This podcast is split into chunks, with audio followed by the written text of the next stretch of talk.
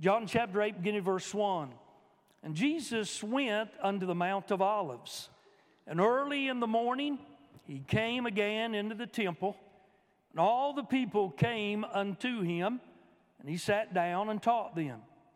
And the scribes and Pharisees brought unto him a woman taken in adultery.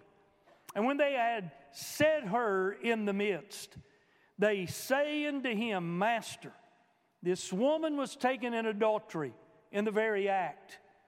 Now, Moses in the law commanded us that such should be stoned, but what sayest thou? And this they said, tempting him that they might have to accuse him. I like this next word, but. But Jesus stooped down and with his finger wrote on the ground as though he heard them not. So when they continued asking him, he lifted up himself and said unto them, He that is without sin among you, let him first cast a stone at her. And again he stooped down and wrote on the ground. And they which heard it, and they which heard it, being convicted by their own conscience, went out one by one, beginning to the eldest, even unto the least. And Jesus was left alone, and the woman standing in the midst.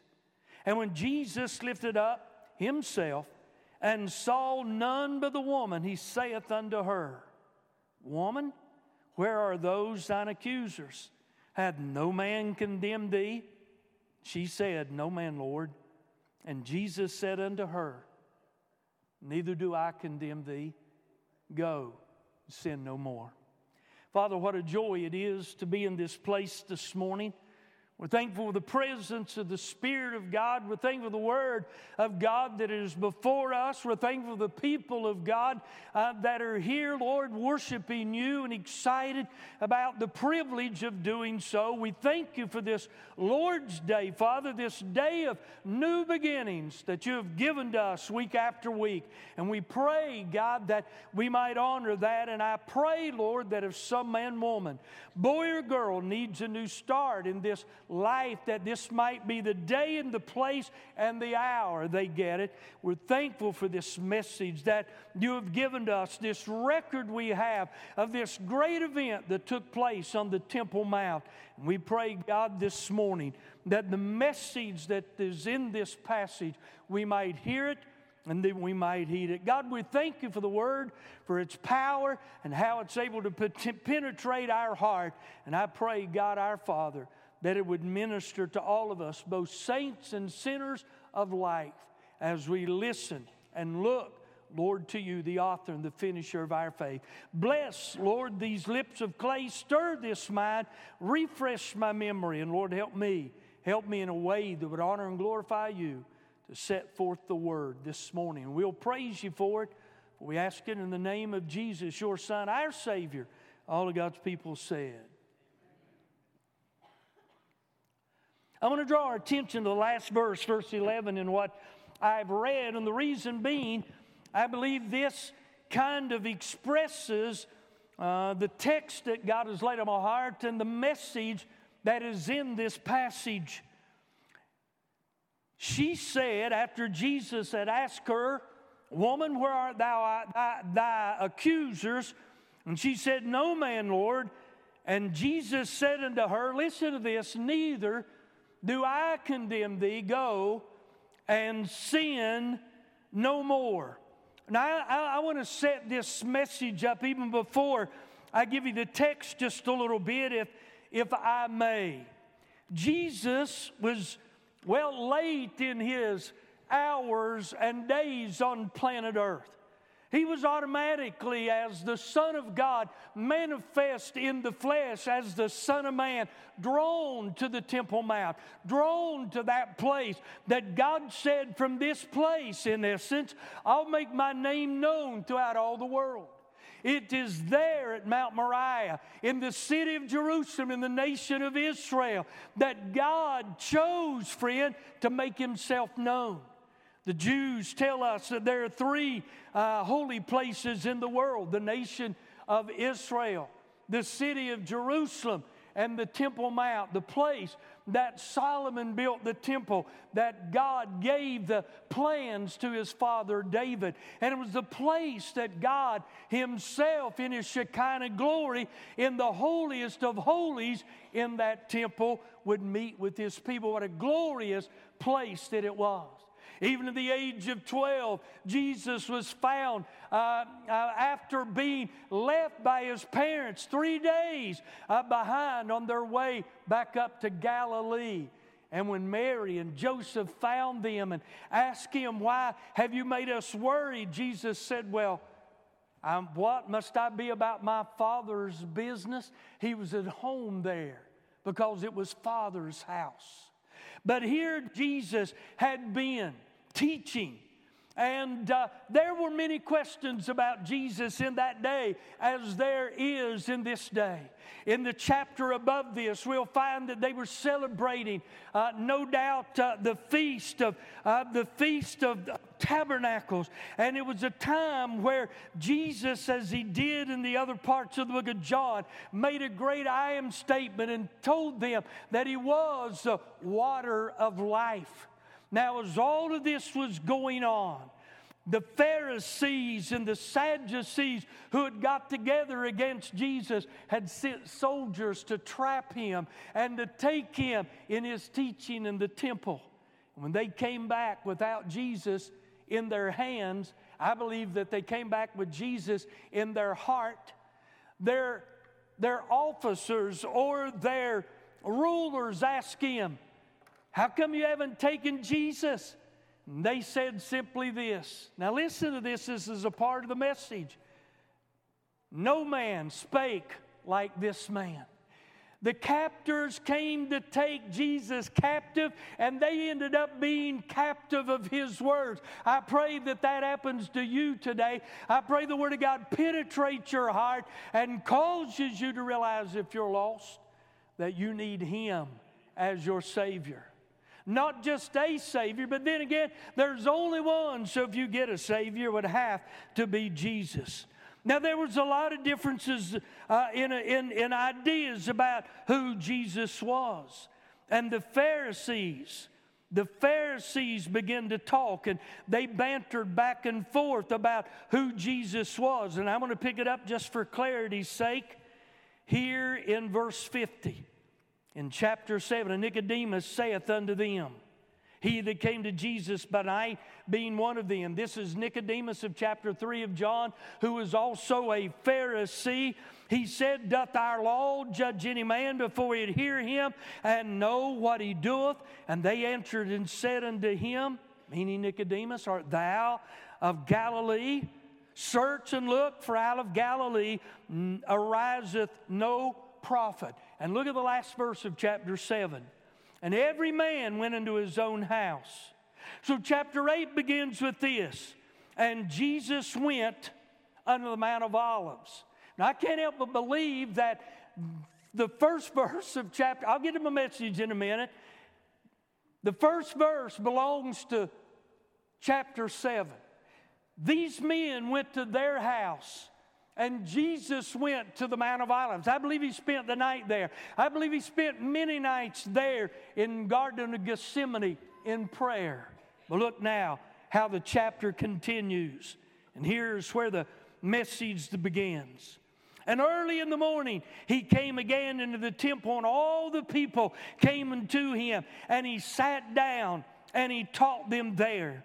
And the scribes and the Pharisees brought unto him a woman taken in adultery. When they had set her in the midst, they said unto him, Master, this woman is taken in adultery in the very act. Here is the cast of this scene. There is a man by the name of Jesus. There are Pharisees and Sadducees who normally were opposed to each other. But have you ever heard the old saying, the enemy of, of your enemy is my friend? You ever hear that saying? Because both the Sadducees and the Pharisees hated Jesus, they got together and tried their best to eliminate Jesus, all of his teaching, and all of his plans. But do you know what? Man can never stop the work and the plan of Almighty God. And there was one other person that I'd like to mention is the woman caught in the very act of adultery. Could you imagine how she felt? All eyes were upon this woman. Can you imagine the shame? Can you imagine the humiliation of that she was experiencing that day? Now, look, friend, I, I believe that this woman was set up. I believe that there was more guilt in this than any of us uh, could imagine. And if, listen, friend, this wasn't nefarious, if it wasn't a conspiracy, and I'll mention that in a minute, where was the man that had committed adultery with this woman? That they drug and threw down before Jesus in the midst of a crowd. Can I tell you all what, friend? Knowing our own sin is bad enough, but when it becomes public, open to the thoughts and the verbiage and the jeers of men that are sinners themselves. What a sad situation. I, I don't know about you all, but, but I can feel in my spirit part of what I believe this woman. Listen, if you've ever sinned and then been saved by the grace of God, I imagine you too can feel the agony of this woman's spirit, the fears of her heart, that which gripped her that day. She wasn't there because she wanted to be, she was there because she was made to be. Are y'all with me in this?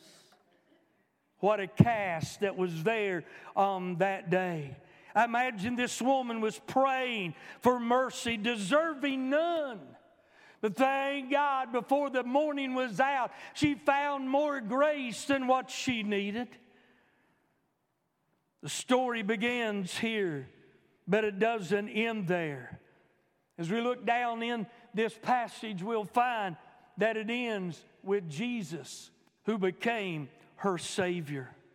So look, if we will, in verses 3 and 4 again, and look at the conspiracy. The scribes and the Pharisees brought into him a woman taken in adultery. Let me stop right there and say something. This conspiracy wasn't about this woman that was guilty of a gross and grievous sin. Seems in our day, doesn't it, that adultery or fornication or shacking up or living together before you get married or any kind of premarital sex that you want to do, even among people that name the name of Christ. In our society, it seems to too many that it's okay. Listen to me. Everybody listen to me right now. Say amen. It's not okay. According to the Word of God, it's a sin. Now, if we listen to societal thought and philosophy and ideologies, we'll say it's okay, it's no big deal. Listen to this preacher. Sin of any kind is a big deal. It's a big, big deal. God said that it's sin. I'm just telling you what this book says. But that's conspiracy. It wasn't about this woman. Again, if it had been about this woman, the man that they had caught her with would be there too. I believe the Pharisees, as sure as I'm standing here, I believe the Pharisees, friend, listen, planned this and found willing, a willing partner in a man. Maybe not the woman, but a man, so that they could bring her to Jesus. Now, here's the conspiracy to try to catch him in something that he would say in order to make an accusation against him, to kill his influence, and to kill the ministry that he came to do. Hey, listen, could I use simple Boone County language? That just ain't going to happen. The conspiracy, again, was not against the woman, but it was against Jesus. And when they had set her in the midst, they say unto him, Here's who they were after. Master, this woman was taken in adultery in the very act. And you know, in essence, what they were saying now, big boy, what are you going to do? How are you going to react? You've been preaching all this lovey dovey stuff. You've been speaking a new message. And listen now, he never got rid of the law. He even had already said, I came not to destroy the law, but to fulfill the law. So they thought that they were getting him. In reality, he got them. That's the conspiracy. They didn't care. Listen, listen. Although they were doctors and lawyers of the law, they had PhDs all over the place. That was their specialty. That's what they lived in, and that's what they worked in and walked in. They cared nothing this day about the law of Moses. Oh, they wanted to use it to try to trap Jesus, but that wouldn't work. They were all about him on this day. So look in verses in verse 5, and we'll find both the crisis and the challenge. Now, Moses in the law commanded us that such should be stoned. And look at this. I, I love the word but. I highlighted it when I was reading uh, the passage of Scripture. God laid on my heart for the text of this message. But that changes things. But says, on the other hand, I mean, it's such a powerful word. But Jesus but what sayest thou? This they said, tempting him, that they might have to accuse him.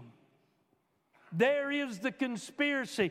There is the crisis. There is the challenge for Jesus. Now, you old heads that have read the Bible, lots of years, or you that have walked with the Lord a few years, you all know the answer to this question. You know what it is, and that's why Jesus didn't say anything. He didn't have to. Do you know what they thought that they would do? They thought that they had him in a trap. They thought that they had him in a corner, such a corner that regardless of what he said, he would be wrong. You say, why, preacher? Well, number one, he couldn't go against the law. It's true if you turn to the book of Leviticus, chapter 20, verse 10, you'll find that both the man and the woman uh, that is involved in an adulterous situation were to be stoned. Now, our world would say that's archaic. Our world would say that's a God that's not a God of love. They're wrong on both accusations, by the way, and I don't have time to explain either of them. Just please trust me in that. Jesus couldn't deny the law, it was His law. It was holy, it was just, it was good. And by the way, that's one of the reasons Jesus said to the woman, Neither do I condemn thee. The law already had. But you know, on the other hand, Jesus listened. He couldn't let her go now because of what the law said, but because of what Jesus was preaching. Y'all know what he was preaching? He was preaching the gospel of grace. Now, I know it's not mentioned that way in the gospels of Matthew, Mark, Luke, and John, but he was living it. He wasn't preaching it with his, uh, with his tongue, but he was living it with the steps that he took, the works of his hands that he did, and the messages um, that he spoke forth. You see, the gospel of the grace of God is the fact that Christ died for our sin, that he was buried, and that on the third day he arose out from among the dead so sinners like me and you could be saved. Now, listen, they thought if he said, Well, we've got a stoner, that's what they expected, but he turned that around too. That he had gone against his own public ministry. But on the other hand, if he just said, Now we got to love her and, and we're not going to condemn her and we'll just set her free, and that's what you'd get in a lot of churches nowadays. Y'all know that, don't you? If you want that kind of preaching, go down to Texas uh, to Osteen's church and you'll get all that that you want. And you don't have to travel that far to get to churches like that, by the way. We still preach this old King James Bible, amen. We still believe that we've all sinned and come short of the glory of God. But the good news is Jesus came and to seek and to save that which is lost. And we don't preach a limited atonement. We believe that when Jesus, I'm about to get happy right now. We believe that when Jesus shed his blood at Calvary, the blood that he shed was sufficient for the whosoever wills of this world to be saved. I say glory to God for that. So, you know what Jesus did? he said nothing. Can I give all, everybody listen to me right now, say amen. I'm going to give us all a little bit of advice. Some of the best things you can say in life are nothing. I, am going to write a new, it says the T.K. Price Beatitude. He that keepeth mouth shut in an appropriate time is blessed. Now, that's not inspired, but it's good, okay? That's just good common sense right there. A wise man, the Bible does say, is known for his fewness of words. Folks, listen, that's one of the reasons I, I don't have Facebook, I don't have Twitter, I don't have X, I don't have Instagram, don't have any of that, but I don't want to know what you say or what you think. Most time people say things without thinking. If I keep going, I'm going to get in trouble, aren't I? Right? I could dig right here the rest of the day, but I'm, I'm going to do my best to be kind. There is the crisis. What are you going to do? And listen, listen to what he does. In verse 6, I like this. And I'm going to read on down to, I don't know, maybe to about verse 9. But Jesus stooped down and with his finger he wrote on the ground. He said nothing. Now, you know what? I think this is amazing. There's probably been more things written about Jesus by all kinds of men in this world than any other sim- single subject that there is known on planet Earth. And yet, this, as far as I can remember and know, is the only time that we find Jesus writing anything. Did y'all ever think about that? Pretty amazing, is it not? Now, it may have been his finger on Mount Sinai when he wrote those Ten Commandments in those stones that he gave to the nation of Israel via Moses. But it goes on to say this so when they continued asking him, he lifted up himself unto them. And you know what he did? He shot a dart, right? You know that's what the Word of God, that's where the Word of God goes. You say, well, preacher, it goes into my ear. It may go into your ear, but I'll tell you what, its destination, sir, ma'am, is your heart. And I'll guarantee you that's why you and I get a little nervous when somebody preaches the Word of God. It goes to our heart. This book is as a sharp, two edged sword that'll pierce the very heart of mankind. And he said this He goes on to say, He that is without sin among you, let him first cast a stone at her. Now, wait just a minute. I don't believe this is a general statement of, Sir, ma'am, if you've not sinned, go ahead and pick up your stones and, and, and let them go. I, I don't believe that's what he's talking about. I believe he's talking about these old crusty Pharisees that maybe traveled out of Jerusalem to other cities around the world that may may been doing some uh, uh, ungodly stuff on the side. I believe he was referring to a particular sin of their heart, the sin of adultery. I believe that thought in my heart until I get to heaven, and God tells me I was wrong. I believe that. He knew their heart. Oh, newsflash, He knows mine, He knows yours. And all of a sudden, listen to what the Word of God says. He that was out sin among you, let him cast the first uh, a stone at her.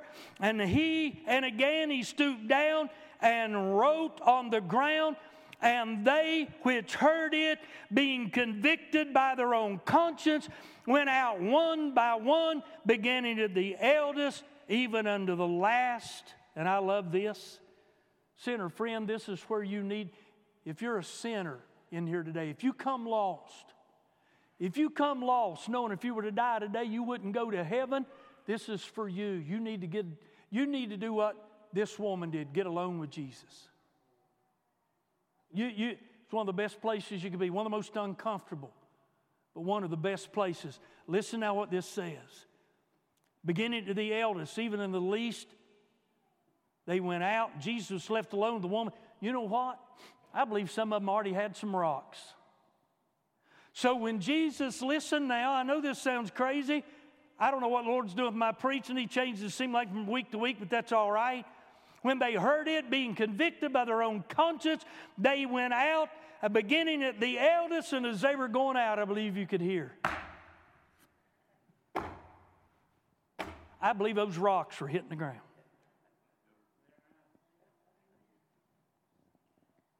Anybody in here ever been convicted beside me? You say, explain it. I don't have to. Anybody that's old enough to be in this room this morning, this sanctuary, you know what conviction is. And if you're real little, boys and girls, listen to me. You know when you're getting in the cookie jar and your mom's in three rooms down, uh, uh, nowhere near seeing you in the house, and she hollers and says, What are you doing? And that thousand million trillion volts hit you. You become paralyzed. You know what I'm talking about? That's conviction. You know it when it happens. Conviction. I, now, please don't say anything. Hear me closely. Even if you don't hear me clear, don't say anything to benefit you. How many of y'all love conviction? Say amen. How many of you are thankful convic- for conviction? Say amen. Big difference. Let's be honest, nobody likes to get under conviction. And I go back to this woman. Can you, can you even imagine for a moment how she felt? Every eye was disposed upon her. Everybody's got an opinion, even when they don't know all the facts. And they'll tell you. Can you imagine how she wished she were anywhere but where she was?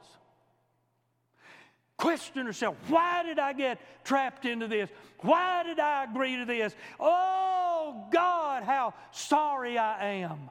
Now, listen to me there's a difference in remorse and repentance.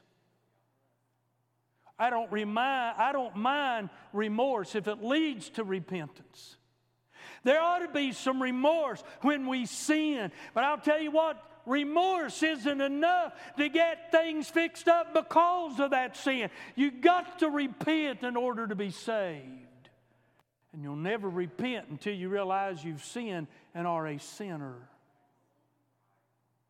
See, this woman was in a crisis. I mean, this was a place where, listen, she could decide on what would happen to her and in her life from that point forward. Week before last, I preached on Rahab out of Joshua chapter 2. She was a harlot. She lived in Jericho, a city that was destined for destruction. But when she heard the Word of God, she believed the Word of God and she repented and proved that she had by the works that she did. You know what she did? The text of the message was how Rahab turned things around. Listen, sinner friend, she turned it around like I did. Everybody in here saved, say amen. Turned it around just like you did. And if you're in here lost, turned it around like you can this morning, if you will. And it starts with realizing you're a sinner. Listen, they didn't have to drag this woman into this Temple Mount area in the court of the women, uh, disheveled and shameful for her to realize she was a sinner. She may have never said, I am a sinner, but she knew it in her heart. And if you are, as I was, I knew it. I knew it. But you can never go anywhere until you realize you're a sinner. You'll never get to the next step of repentance, the next step, regeneration, becoming a new creature in Christ. Huh. The conviction. I don't believe I don't believe this. Listen, this woman was alone as far as her partner, he wasn't there. But I'm going to tell you something. She wasn't alone in her conviction. Let's go on and get to the end of this. Pick it up in the latter part of verse 9, I believe it is. And Jesus was left alone, and the woman standing in the midst. When Jesus had lifted up himself and saw none but the woman, he said unto her, Woman, where are those thine accusers? Had no, listen to this, man condemned thee. I'm going to scan this congregation. I want y'all to scan me. I'm going to try to look at everybody. I'm going to say something some of you may not like, but it's going to be real and true. None of us have any right to condemn anybody else. Oh, I needed more help on that. And I'm going to say it again because I want more help. But I believe some of you were really thinking about it. None of us have the right to condemn anyone else. Let me help all of us. We've all sinned and come short of the glory of God. I, I love it when people testify most of the time. I, I, pay attention to testimonies as a pastor, you would understand that. And I, I, I, love hearing people say their heart, they're sincere, and they'll say, I didn't deserve to be saved. You know what I want to stand up and do and say? Amen. I don't believe that'd go over real well, but I wanted to say, Listen, listen. Our salvation isn't about our deserving it. Our salvation is about our needing it. Grace is a gift. Grace is not a reward. Grace is something that God gives us in light of what Christ gave so God could. Christ gave His life's blood so that God could give us His life. How wonderful that is. We don't have a right to condemn anybody. I used to be bad about that. See, I'm going to confess. I confess more than any of y'all in here. Y'all know that? I confess. Where's David? Stallnaker, where you at? Raise your hand, dude. Where you at, David? There he is in the back. John Soyce, raise your hand. I know where you're. Hey, these are ex Catholics. Hey, you know what I do? I believe I confess a lot more than a lot of Catholics do. Amen. I hope that doesn't offend anybody. If it does, you'll have to get over it because I'm fine. Confessing to a man, it's good. Confess one to another. The Bible says that. But listen, that dude that got his head on backwards, sitting in that box opposite side of you in another box, he cannot forgive you of sin except the sin you commit against him. Boy, that's good preaching right there. We need a higher priest. We got one in Jesus. listen to what Jesus said. I'm, I'm, I'm about done. Listen to the conclusion of it again. I want to read those two verses. When Jesus lifted up himself, saw none but the woman, he said unto her, Woman, where are those thine accusers? Have no man condemned ye? She said, No man, Lord. And Jesus said unto him, He said the strangest things, don't you think? Well, now look, look, look. If he really was upholding the law of Moses, why didn't he say, Look, I hate to do this, sis, but we got to stone you? You ever wonder about that? He, he never did away with the law of Moses, did he? He, he, he never said it wasn't any good. It's, it's, it's no longer. Listen, the law still works. Jesus fulfilled it, but the law still has a power and a purpose. It'll bring you under conviction so you can be saved. You're not saved by the law, you're condemned by the law. I don't care if you could, and nobody ever can except Jesus, keep all the Ten Commandments. They're not given to save people, they're given to condemn people and to cause them to realize how great a need they have for a Savior. And Jesus, listen, he just didn't say, you know what, you, you know what, he might have called her dear or young lady or madam or whatever. I'm going to set you free though, because simply because I love you. I know you're a good person, and here's how some of these mega church pastors would preach. You, you, got, you got God in you, you got so much good in you. All you need is to have somebody to help you let it come out of you. Wouldn't that what they'd preach, Josh? Right? Is that a pretty good way to say it? Listen to what Jesus said. Neither do I condemn thee. The strangest statement that he could have made. Neither could I, neither do I condemn thee, go and sin no more. Now, how could he say that? I want to ask you a couple questions here. Come on, Judy, don't start yet, but come on. She loves playing it, and I like listening to it.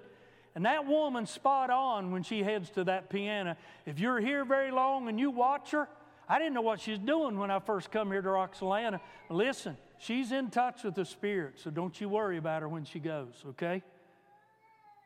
Couple of questions.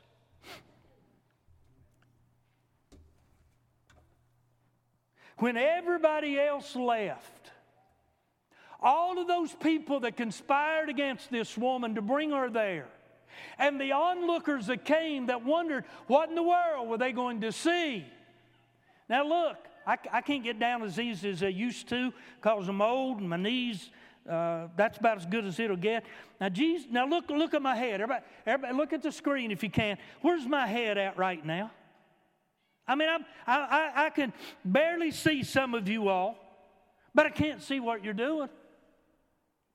Now, I'm going to ask you something. While he was writing, those that got under conviction or, or under condemnation begin to leave. Why did she stay?